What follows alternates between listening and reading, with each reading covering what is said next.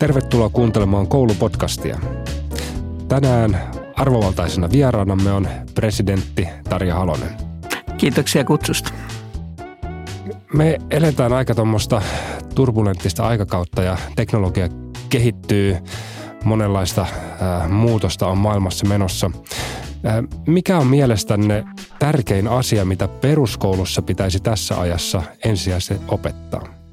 Minun mielestä kaikkein tärkeintä on pitää yllä ja kehittää lasten luontaista uteliaisuutta, oppia uusia asioita, katsoa ennen tuntematta, tuntema, tuntemiaan asioita avoimin silmin ja korvin. Ja sitten myöskin säilyttämään sellainen kriittinen asenne yhä kasvavassa tietotuuvassa näitä tietolähteitä kohtaan, että kaikki mikä on, niin kuin ennen vanhaan sanottiin painettua, niin nykyään voi sanoa, että kaikki mikä on netissä, niin ei välttämättä pidä paikkaansa ja tarkistaa myöskin sitä. Siinä oli hienoja, hienoja tavoitteita. Miten sä koet tai näet, että tällä hetkellä me onnistutaan Suomessa näiden tavoitteiden opettamisessa tai vaalimisessa? Mä uskon, että paremmin kuin monessa muussa maassa. Nimittäin se tietoturva, mikä ihmisille tulee, niin eh, ei ole välttämättä mukavaa. Ihmiset tuntuu, että eihän me voida millään tätä kaikkea oppia, eikä voidakaan. Juuri sen takia on tärkeää oppia valikoimaan siitä informaatioturvasta oikeat asiat. Ja kaikki me tehdään erehdyksiä, mutta koulun – tavoitteena ja minun mielestä aika onnistuneestikin on ollut se, että me opitaan perusasiat. Ja vaikka tietokone on kuinka hyvä, niin sellaiset perusasiat, kuten lukemaan ja kirjoittamaan ja laskemaan oppiminen, on sellainen peruspohja, josta lähdetään. Mutta samanaikaisesti niin muistetaan, että että me puhumme elinikäisen oppimisen puolesta, ei pelkästään YKssa, vaan myöskin Suomessa ja me – jo kauan täällä eläneet olemme huomanneet myöskin, että kyllä se on ihan vaatimus, että pysyy ajassa mukana ja silloin on niin kuin osa tätä elävää yhteiskuntaa. Kyllä. Voitaisiin mennä tärkeäseen kysymykseen, joka on aina ollut suomalaisen peruskoulun siellä ytimessä, ihan sieltä peruskoulun alasta asti, ja se on tasa-arvo. Mä haluaisin ehkä kysyä teiltä ensin, että mitä tasa-arvo teille niin kuin laajemmassa kontekstissa merkitsee? No ensinnäkin, niin mä oon aikoinaan niin kuin aivopesty juristi, niin tasa-arvo tarkoittaa sukupuolten välistä samanarvoisuutta, mutta sitten meillä on yhdenvertaisuuslainsäädäntö, joka tarkoittaa myöskin sitten taustan syntyperän, rodun tai muiden johdosta, mutta YKssa puhutaan yleensä ihmisoikeuksista ja niiden tasa-arvoisesta kohtelusta. Se tarkoittaa sitä, että että meillä pitäisi olla ihmisinä, kun me synnymme erilaisina, erilaisiin perheisiin, erilaisiin yhteisöihin, niin meillä pitäisi olla jotakuinkin niin kuin samanlaiset mahdollisuudet kasvaa ja kehittyä vapaasti siten, että me tunnemme oman itsemme, ympäristömme ja olemme sen, sen niin kuin yhteisön, isomman tai pienemmän yhteisön kunnioitettu ja tasa-arvoinen osa. Minun mielestäni niin Suomi on kuuluu, kuuluu pohjoismaisten kategoriaan. Me ollaan paitsi demokratia, niin myöskin niin sanotusti hyvinvointivaltio, joka tarkoittaa sitä, että myöskin yhteiskunta ympärillä pyrkii niin kuin tasottamaan niitä eroja, mitä mahdollisesti on siinä syntymäärpäjäisissä tullut. Ja se on niin kuin ihan avoin periaate, että me emme katso, että, että toi on fiksu, toi ei ole fiksu tai toi ei kuuskaan ole fiksu, kun on erilainen tausta. Että me koitetaan tehdä semmoinen tilanne, jossa ihmisen omat päätökset ja halu niin on se ratkaiseva sekä yksilölle itselleen että sitten sen yhteisön paraksi. Ja varmaan yksi tärkeimpiä sitä tasa-arvoa tuottavia rakenteita suomalaisessa yhteiskunnassa on nimenomaan koulu. Miten te näette tasa-arvon koulun kontekstissa? No koulu on ihan ehdottoman tärkeä. Että mä olen joskus sanonut, kun ymmärrettävästi useimmiten miehet puhuu siitä, että kuinka suomalainen asevelvollisuus on sellainen niin kuin tasa-arvo pikashokkikurssi, jossa niin kaikenlaiset ihmiset joutuu samaan tupaan ja samaan koulutukseen. Mä sanoin, että joo, mutta se on yleensä vain sellainen vajaa vuosi. Että paljon tärkeämpää vielä se koko pitkä, lähes kymmenvuotinen – Eh, koulutusjakso, jossa tulee myöskin erilaiset ihmiset samaan yhteisöön ja joutuvat tekemään, tulemaan toimeen toistensa kanssa ja, ja huomaamaan, että ihmisissä on erilaisia vahvuuksia. Ja nyt niin kuin me yhä enemmän ollaan sanottu, että, että jo ennen kouluikää, joka meillä on kansainvälisesti ottaen seitsemän vuoden ikään aika korkea, niin, niin meillä on tämä esiopetus, joka tarkoittaa sitä, että meillä sinänsä yleinen päivähoito, niin sen jälkeen meille tulee tuossa ennen kouluikää niin vuoden tai kahden vuoden tämmöinen jakso, jolloin opetellaan olemaan ryhmässä ja opetellaan oppimista. Niin hastuta kuin se kuulostaa, kun pienet lapset on aivan valtava innokkaita oppijoita. Ja mun mielestä niin koulu sinänsä on ollut ihan hyvä yritys tähän suuntaan, eikä sano sitä sen takia, että täällä on koululaitoksen ihmisiä paikalla, mutta sanoisin, että yhteiskuntarakenne on ollut viime aikoina eriytyvä niin, että esimerkiksi kaupungeissa me tiedämme, että eri kaupungin osilla on erilainen maine. Sitten on ihan eri asia asua Hangossa tai Utsjoella tai Melunkylässä Helsingissä. Että, että tässä mielessä niin ne opettajat ja koko se kouluyhteisö on eri tilanteissa niin varsin erilaisen tilanteen edessä. Ja nyt kun esimerkiksi eräät suuret päivälehdet on aina pisteyttänyt näitä kouluja, että kuinka hyvin päästään esimerkiksi ylioppilaksi, niin se on vähän sellainen karhunpalvelus silläkin tavalla, että siinä ei oteta huomioon, että minkälaisilla arvosanoilla todistuksilla nämä lapset on tulleet sinne tai nuoret tulleet tähän kouluun. Että joskus voisi sanoa, että ei ne nyt pahemmin ole pilanneet, mutta jossain toisessa koulussa, jonka maine ei ehkä ole ihan yhtä hyvä, niin voi sanoa, että tulokset on ollut aivan loistavia siihen nähden, että minkälaisia ne opiskelijoiden ehkä sellaiset että siinä oppimisessa on ollut. Saattelee, niin kuin vaikka mennään 80-luvulle, niin voidaan varmaan todeta, että ehkä lasten taustat on ollut hyvin enemmän homogeeniset ja nykyään ne taustat eriytyy ja lapset tulee hyvin erilaisista taustoista, niin näettekö, että koululla olisi siinä nimenomaan iso rooli tasata tavallaan näistä taustoista tulevaa eroa? Ja ehdottomasti. Ja sitten voin sanoa, että, että minun itselläni on sekä omia biologisia että bonuslapsia. Me, niitä on ollut alkoja viisi nyt, niin sitten yksi kuoli, niin että neljä. Ja, ja tuota, kun mä katson, että kuinka erilaisia nämä lapset on, vaikka ne on suunnilleen samoista yhteisöstä, niin tässä jo tulee esiin se, että niitä pitää kohdella persoonina. Mutta sitten jos ajattelee sitä, että joku on maahanmuuttajalapsi ja esimerkiksi äiti on jäänyt kotiin hoitamaan lapsia eikä oppinut suomea ja, ja, ja sitten isälläkin on ollut niin vaihtelevia ne työpaikat. Ja jos tämmöinen lapsi tai meidän jo puoli vuosituhatta – Suomessa olleet roma, romaanit, niin heidän lapsensa, jotka aloittaa yhtä innokkaana koulun kuin kaikki muutkin, mutta jotka ehkä kokeneet ensimmäisestä viikosta lähtien syrjintää, niin, niin koulu on se, se opettaja nimenomaan sillä omalla suhtautumisellaan. Se tieto ja taito tulee tietysti kaikille samanlaisena, mutta se, miten sä kohtelet erilaisia lapsia, miten sä kannustat heitä vastaamaan, miten sä mahdollisesti hillitset heidän, jos on ainoa lapsi, joka on niin kuin tottunut touhuamaan koko ajan vain suuna ja päänä, niin, niin tota, että miten sä niin saat ne sitten niin kuin siihen mukaan, että kuitenkaan syrjii niitä, mutta koetat saada ne jollakin tavalla tulemaan tasa-arvoisiksi oppimisyhteisön jäseniksi, niin koulu on aivan ehdottoman tärkeä siinä. Ja eh, tässä mielessä niin me alleviivaan vielä sitten varhaiskasvatusta hyvin paljon – me ollaan aliarvioitu aika tavalla se, että kuinka pienenä lapset kaipaa ikäistään seuraa, kuinka pienenä ne oppivat jo erilaisia asioita. Että söpöjähän ne on, mutta kyllä niillä niin kuin koko ajan on myöskin tämä uteliaisuus, kasvu ja oma tahto, joka sitten pitäisi jollakin tavalla vähän niin kuin kannustaa oikean suuntaan. Koululla on tosi tärkeä rooli tässä myöskin tämän tasa-arvon vahvistamisessa. Sitten jos me katsotaan jotain kouluterveyskyselyitä tai muita, niin, niin me ei ehkä täysin onnistuta välttämättä siinä aina. Miten, miten koulun pitäisi kehittyä, että me pystyttäisiin vielä enemmän tätä tasa-arvoa edistämään?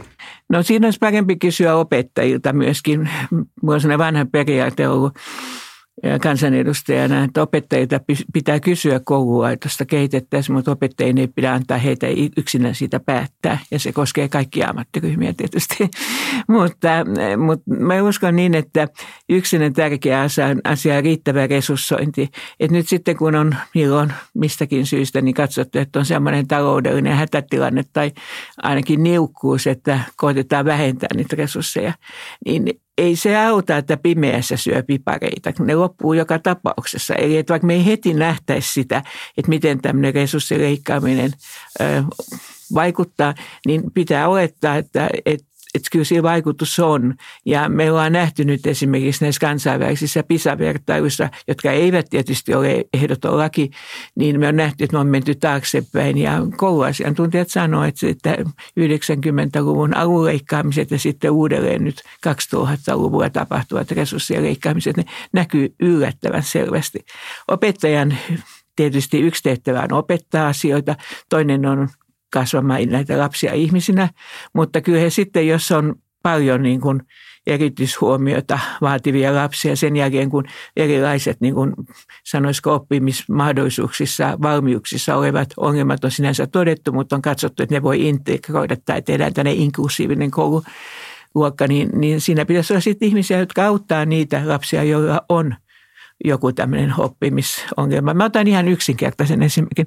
Erässä naapurikunnassamme oli sellainen tapa, että kun oli maahanmuuttajalapsia, niin tuli isoja ryhmiä, niin he tota, huolehtivat siitä, että niiden lasten omakielisestä, niiden ryhmästä oli sellainen omakielinen ohjaaja, joka tarkisti tavallaan sen, että ne lapset on ymmärtäneet sen, mitä on opetettu – se oli tavattoman hyvä systeemi, mutta sitten katsottiin, että pitää vielä tehdä tämmöinen, niin kuin, sanoisiko yhteensitovanpi järjestelmä, ja ne poistettiin. Ja nyt meillä on sitten sellainen tilanne, että me ei aina tiedetä esimerkiksi maahanmuuttajalasten kohdalta, jota nyt on oletettavasti tuossa lisää koko ajan. Meillä on nyt jo yli 40 000 ukrainalaislasta täällä, perhettä täällä, niin se on iso määrä lapsia. Niin, niin me ei niin kuin tiedetä, että onko se oikeastaan oppinut, tietääkö se oikein, mistä on kyse. Tai jos hän on jäänyt epävarmaksi itse siitä, että onko hän ymmärtänyt oikein, niin pitäisi olla joku semmoinen niin kuin systeemi, jolla se tsekataan ja, ja tämmöinen ryhmädynamiikka myöskin ihan myönteisessä mielessä pitäisi ottaa enemmän käyttöön. Että ei kaikki niin kuin ryhmittyminen ole lasten ja nuorten parissa semmoista, josta meidän pitäisi olla peloissaan, vaan että se voi olla kannustava, yhteensitova voima. Ja mun mielestä tämä niin kuin, ei pelkästään niin opettajasta oppilaaseen tai sitten näihin asiantuntijoihin ole se kysymys, vaan myöskin se, että miten lapset voisivat myönteisellä tavalla verkottua keskenään. Jos Puhumattakaan ke- vanhemmista. No, kyllä. Jos kehutaan vähän suomalaista koulujärjestelmää tai suomalaista peruskoulua, missä se onnistuu teidän mielestä erityisen hyvin? Tämä nyt ei ole imartelua siinä, että meidän opettajat on se keskeinen voima. On tavattoman tärkeää, että koulussa ei ole homeongelmia. On tavattoman tärkeää, että koulukirjat ei ole resursseja ja sen näköisiä, että, että niitä joutuu niin miettimään, että onko täällä jo vastaukset kirjoitettu valmiiksi tuohon sivuun. On erittäin tärkeää se, että ei koulutusta tehdä niin, että vain ne, joilla on kotona varaa parhaimpiin tietokoneisiin, niin onnistuvat. Mutta sitten on myöskin se, että se opettaja on se kaiken, kaiken keskus. Ja tämähän on juuri, tämähän on juuri se asia, jota me joudumme kouluopetusviennissä sanomaan, että me haluamme keskittyä aina opettajien koulutukseen, opettajien innovaatioon ja siihen, että, että ne opettajat huomaa olevansa se kaikkein tärkein resurssi. Oli ne sitten mitä sukupuolta, kotua tai, tai ikäluokkaa tahansa, mutta ne on se, mikä pitää koossa tämän, tämän järjestelmän. Mä olisin kysyä tähän väliin vähän, tämä on ehkä vähän tyhmä kysymys, kun mainitsit tuosta koulutusleikkauksista ja sit puhut just tuosta, missä, missä onnistuu ja niin kun kysymys on tietyllä tavalla resursseista, niin sitten ehkä vähän sellainen jännä kysymys, että, että minkä takia niin koulutuksesta leikataan, kun me kaikki ollaan kuitenkin, kun kuuntelee poliittista puhetta, ollaan kuitenkin aika samaa mieltä, että se on hyvin tärkeä. Niin onko siinä jotenkin, että se, kun sä, te olette kuitenkin ollut siellä keskusteluissa mukana ja paljon poliittista kokemusta, niin se tuntuu olevan silti, mihin monesti mennään, vaikka kaikki tuntuu kuitenkin olla samaa mieltä, että siitä ei pitäisi leikata? No se on sellainen suurten lukujen magia, että kun joku opetusterveys tai, tai tota, sosiaalipuoli, niin ne vie, jos me katsotaan budjettia, että kuinka isot lohkot siinä on, vaikka ne ei ole kansainvälisesti ottaen mitenkään kauhean isoja, niin tulee tunne, että jos tämä niin kuin me naureskellaan aina välillä meidän toimistossa, että miesten suosima keittiön yleistyökalu, juustohöylä tulee käyttöön. Että jos tuot nyt vähän ottaa, niin sitä ei ehkä huomaa, että kaikkien nähän pitää säästää. Mutta se eh, niin kuin keittiössä ei pärjää pelkää juustohöylällä, niin, niin tässä on tässä säästämisessäkin se, että, Et nyt mä uskoisin, että tämä koulutussäästäminen ei ole ihan niin suuressa riskissä, koska meillä on tuoreessa kokemuksessa, kiitos tutkijoiden, niin myöskin ymmärrys siitä, että se leikkaaminen tuntuu pitkään aikavälinkin kuuessa negatiivisena. Eli että meidän ei pitäisi säästää sellaisissa kohdissa, jotka niin kuin tietää joka tapauksessa sijoitusta parempaan yhteiskuntaan. Mutta sitten toinen alue, joka nyt tulee olemaan samalla tavalla keskustelussa, niin on tietysti terveys, koska me vanhemmat ihmiset, niin me ihan kiusallakin tunnutaan elävän. Eli, eli tota, se on kyllä sellainen hyvinvointiyhteiskunnan tietysti saavutus, että on pidempiä elinkaaria, mutta kuitenkin, että minusta tuntuu, että on tuleva hallitus nyt tätä nauhoitettaessa, niin mikä tahansa, niin, niin ehkä ne kuitenkin siitä koulutuksessa niin, niin nyt säästävät vähemmän kuin menneenä vuosikymmenenä. Toivotaan niin. Toivotaan.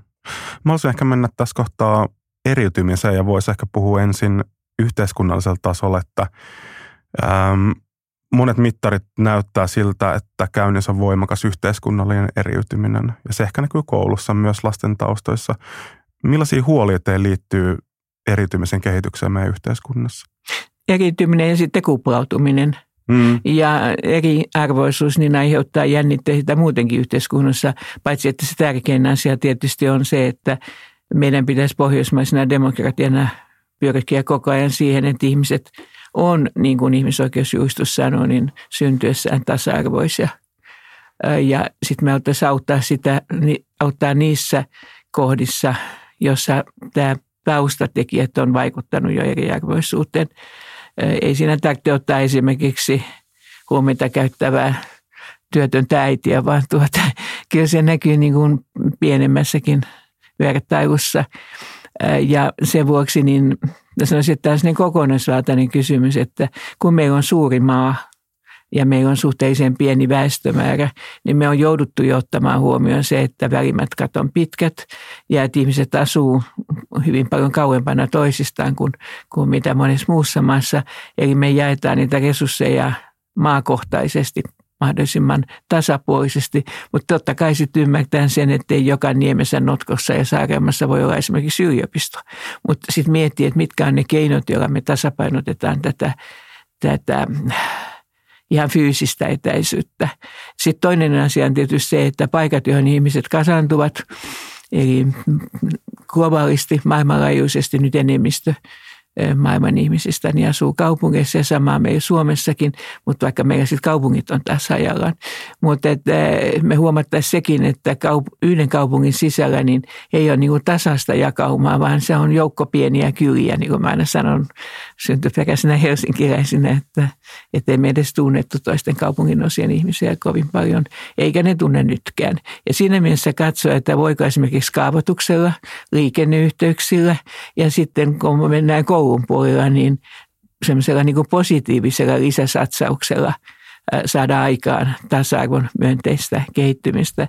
Ja kun näyttää siltä, että vanhemmat on hyvin kiinnostuneita erilaisista erikoissuuntautuneista kouluista, jossa toisena tekijänä minun mielestä on kyllä paitsi musiikin tai liikunnan harrastus, niin on se, että niissä on enemmän oletettavasti opiskelijoita, koululaisia, jotka on halunneet nimenomaan siihen kouluun. Ne haluavat oppia niitä asioita, jotka siellä koulussa on. Niin katsoa, että voisiko niitä samoja asioita jossakin määrin sitten ihan missä tahansa koulussa, niin, niin painottaa ja katsoa, että miten niitä voitaisiin näitä kiinnostuksen aiheita käyttää myönteisenä vipuvartena tavallaan siihen, että sitten se muukin koulussa oleminen kiinnostaisi. Kyllä varmaan yksi niin kuin keskeinen kysymys siinä on, että onko meidän kouluissa ja yhteiskunnassa sellaista tilaa ja mahdollisuuksia, että kaikista erilaisista taustoista tulevat lapset ja myös aikuiset voi kohdata, miten te niin, ja siinä tuo nyt mä oikein innostun. Siinä on vielä, että usein kun kysytään, että miksi sinä, minutakin kysytään, että onko se kiinnostunut ollut tästä tulemaan presidentiksi, niin tulee sinne hörönauru aina siihen, että ei, että se oli hyvin kaukana, että taidehistoria mulla oli lähimpänä ja itse asiassa mä oon yliopistossakin niin aloittanut taidehistoriasta, sitten tullut juristiksi ja rikosoikeutta ja sitten mennyt työmarkkinaan juristiksi päässyt ja sitten vähitellen loksahtanut tätä tietä. Että ei se ole niin kauhean, kauhean selvää, että miten lapset tai nuoret valitsevat, niin kuin ne aikuisetkaan. Että niistä olosuhteista he valitsevat, missä he ovat.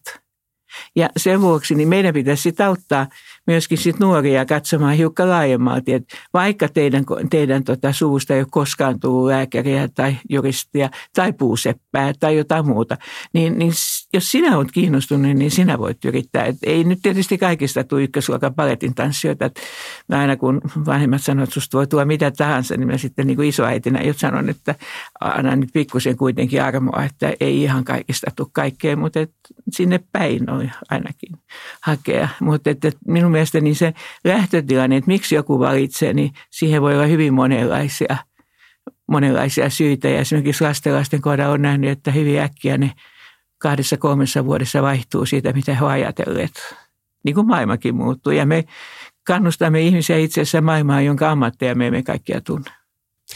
Ehkä joskus se tulevaisuus on epävarma, niin semmoinen toiveikkuus siitä, että mitä tahansa tapahtuu, niin siellä on mulla paljon mahdollisuuksia toteuttaa itseäni ja olla semmoinen kuin on.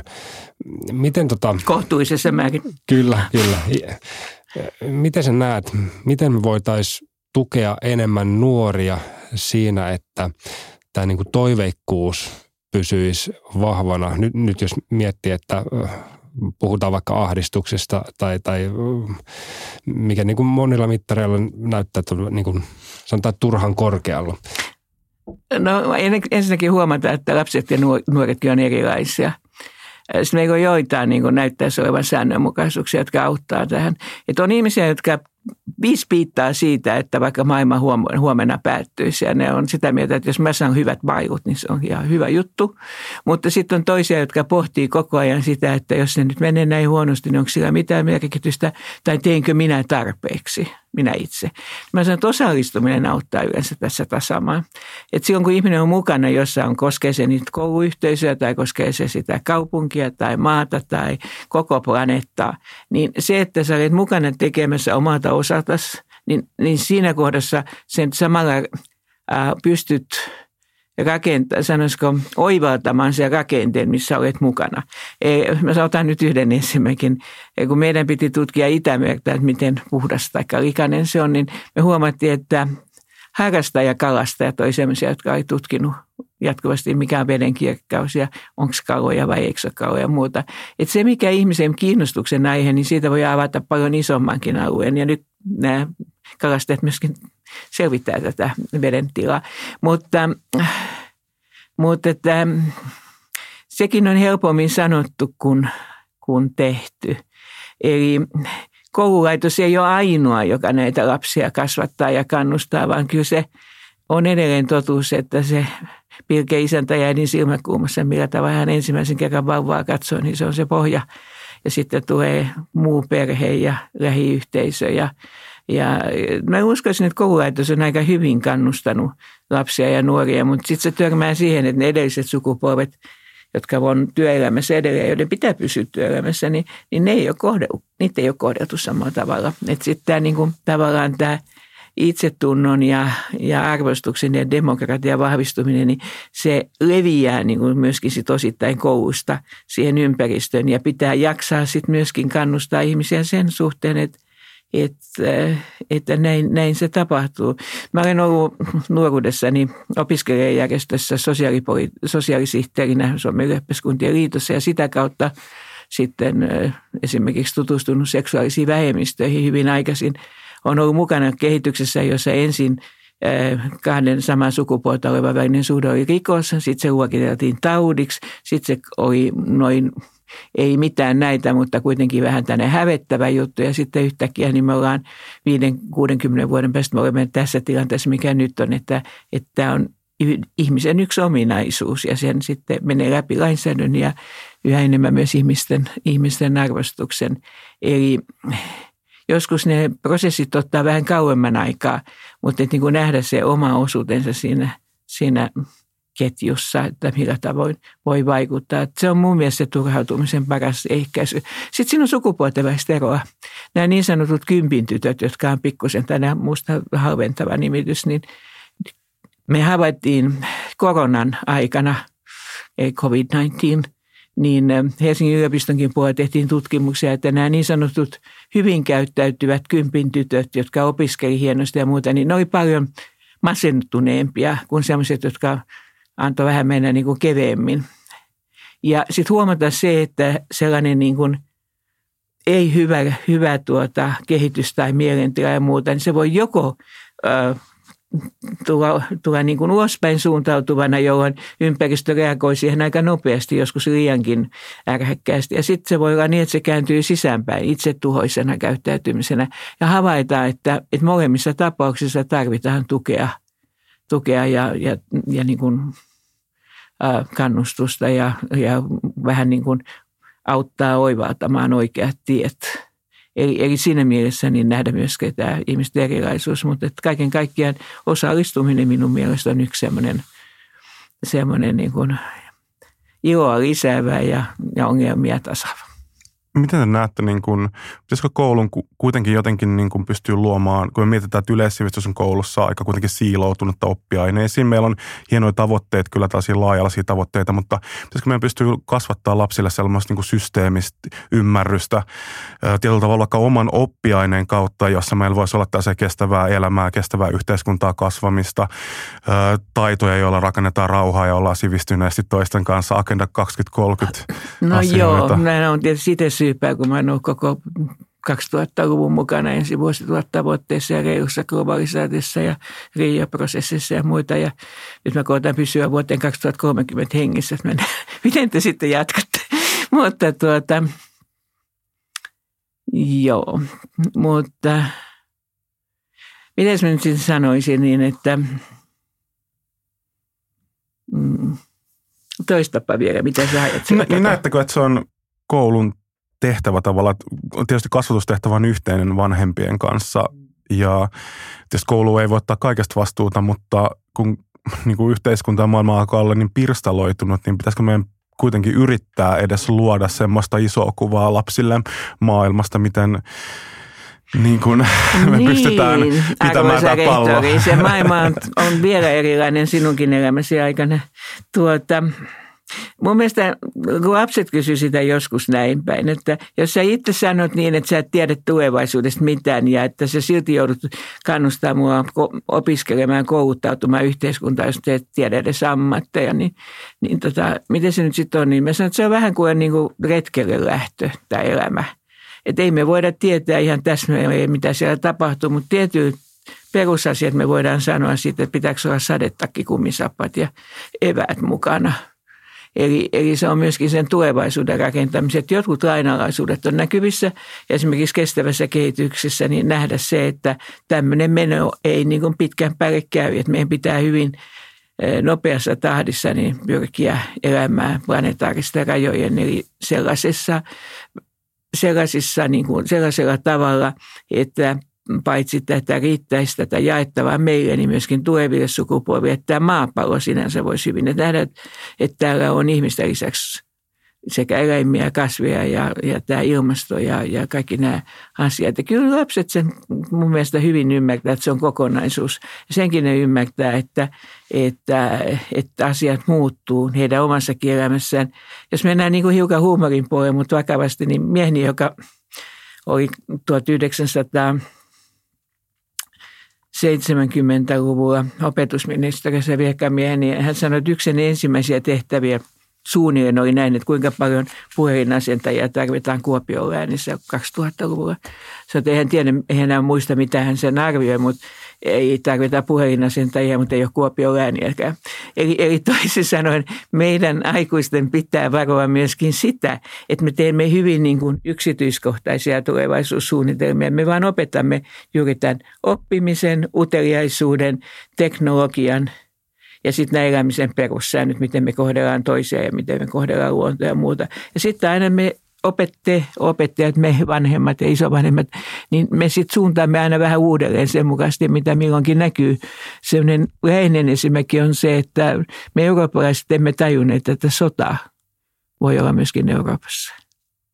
Ja se oli kuitenkin semmoinen 70 vuoden periodi, mikä meillä oli ja, ja nyt sitten meidän pitää taas uudelleen oppia se, että miten ratkaista monta ongelmaa yhtä aikaa, koska ei se ilmastokriisi mikään ole kadonnut, vaikka Ukrainassa on sota.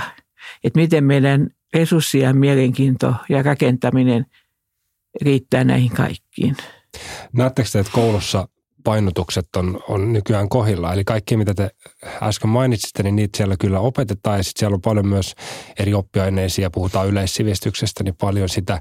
Mutta pitäisikö meidän vähän karsia tietynlaisesta tiedon opettamisesta vai pitäisikö olla enemmän niin kuin sitä uteliaisuuteen liittyvää meditaatiota, teknologian hallintaa? No mä en uskalla mennä sanomaan. Mä oon kuitenkin vain neljän lapsen tota, vanhempi ja viiden lapsen isovanhempi.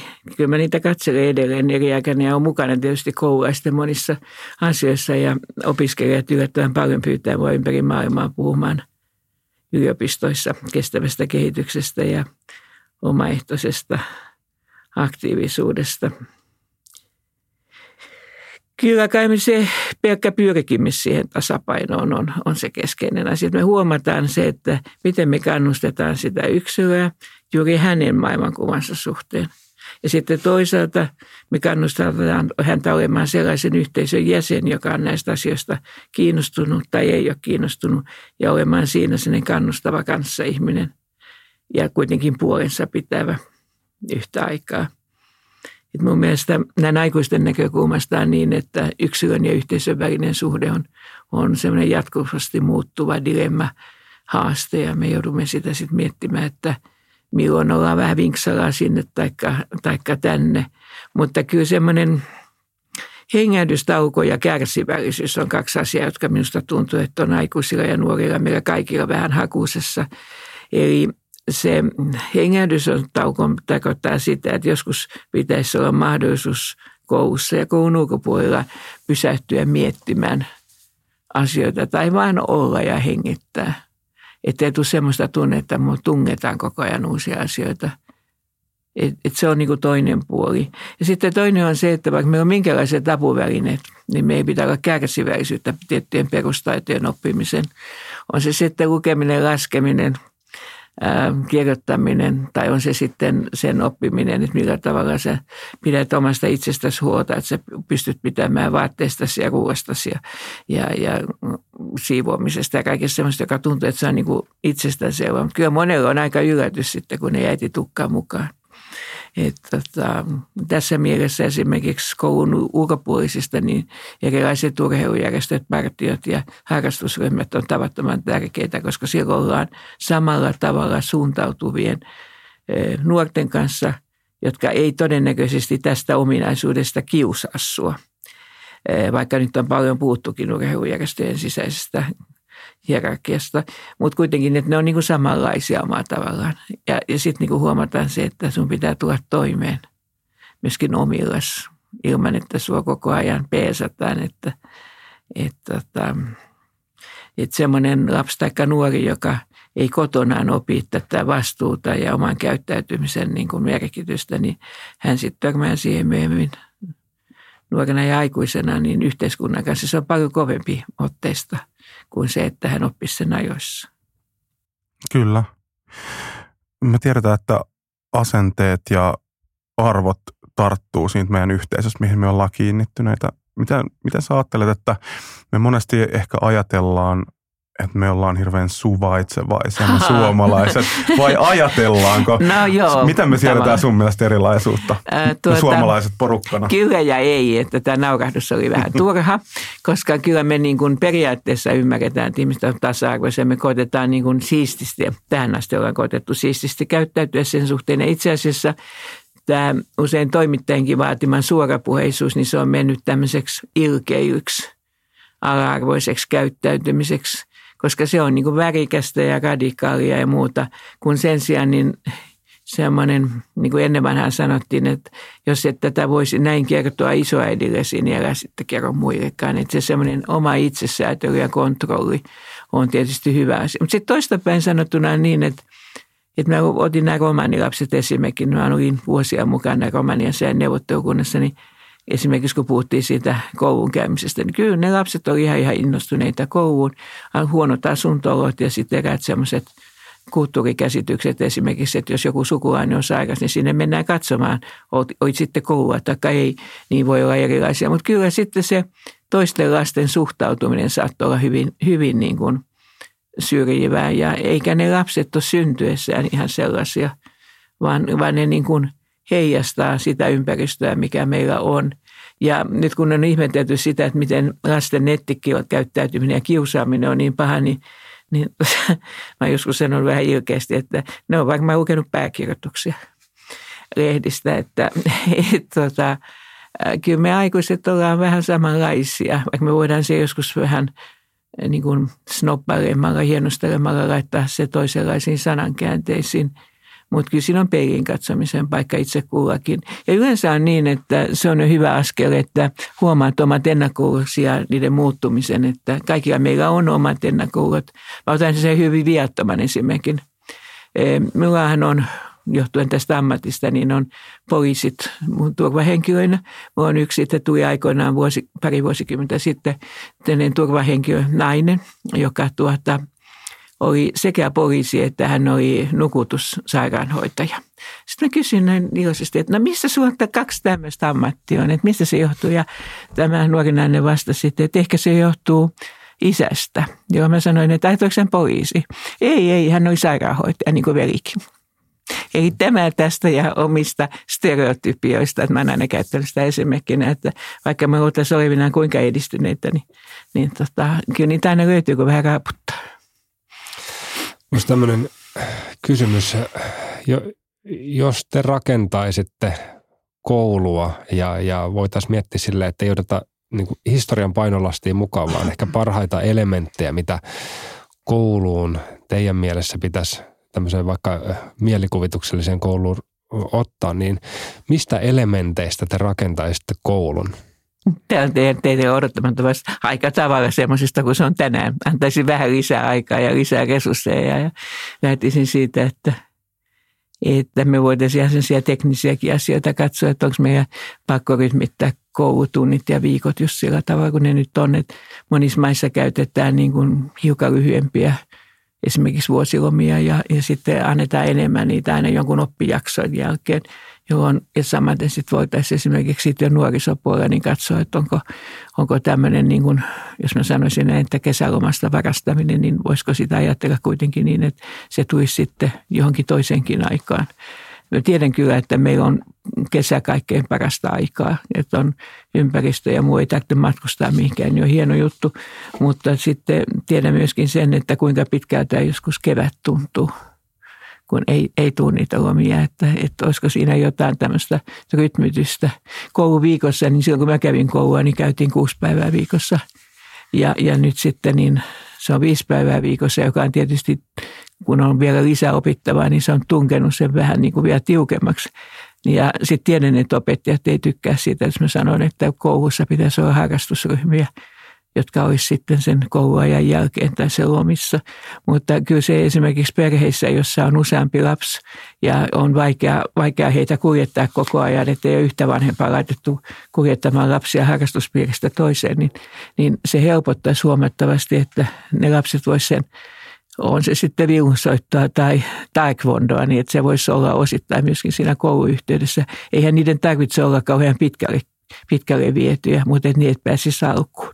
Niin se on sellainen toinen, mitä mä oon usein toivonut, että, että kun ei koulu voi kaikkea opettaa, niin voisiko sitä niin kuin laajentaa sillä tavalla, että kouluyhteisö avautuisi näille, näille muille. Ja tiedän hyvin, että järjestöissä ei tällä hetkellä ole samassa määrin vapaaehtoistoimintaa kuin oli joskus menneinä vuosina, silloin kun mäkin olen omia lapsiani kasvattanut. Mutta siitä huolimatta niin luisin, että se voisi olla sellainen alue, jossa niin kuin pehmennettäisiin sen koulun ja muun yhteiskunnan välistä raja-aitaa ja saataisiin sinne sitten helpommin näitä mahdollisuuksia missä tahansa koulussa, ei tarvitse olla erikois, missä tahansa koulussa, niin, niin erikoistua sillä lailla, mikä tuntuu erityisen kutkuttavalta. Ei kaikista musiikkikoulun oppilaista tule musiikki-ihmisiä, mutta niistä tulee hyvää, yleisöä musiikkia. Kiitos paljon presidentti Halonen vierailusta. Kiitoksia, kiitoksia keskustelua ja jatkakaa koulun piirissä. Lapset tekee useimmiten niin paljon, paljon tota, niin hankalampia kysymyksiä. Kiitos paljon, tulee suuri kunnia. Kiitos.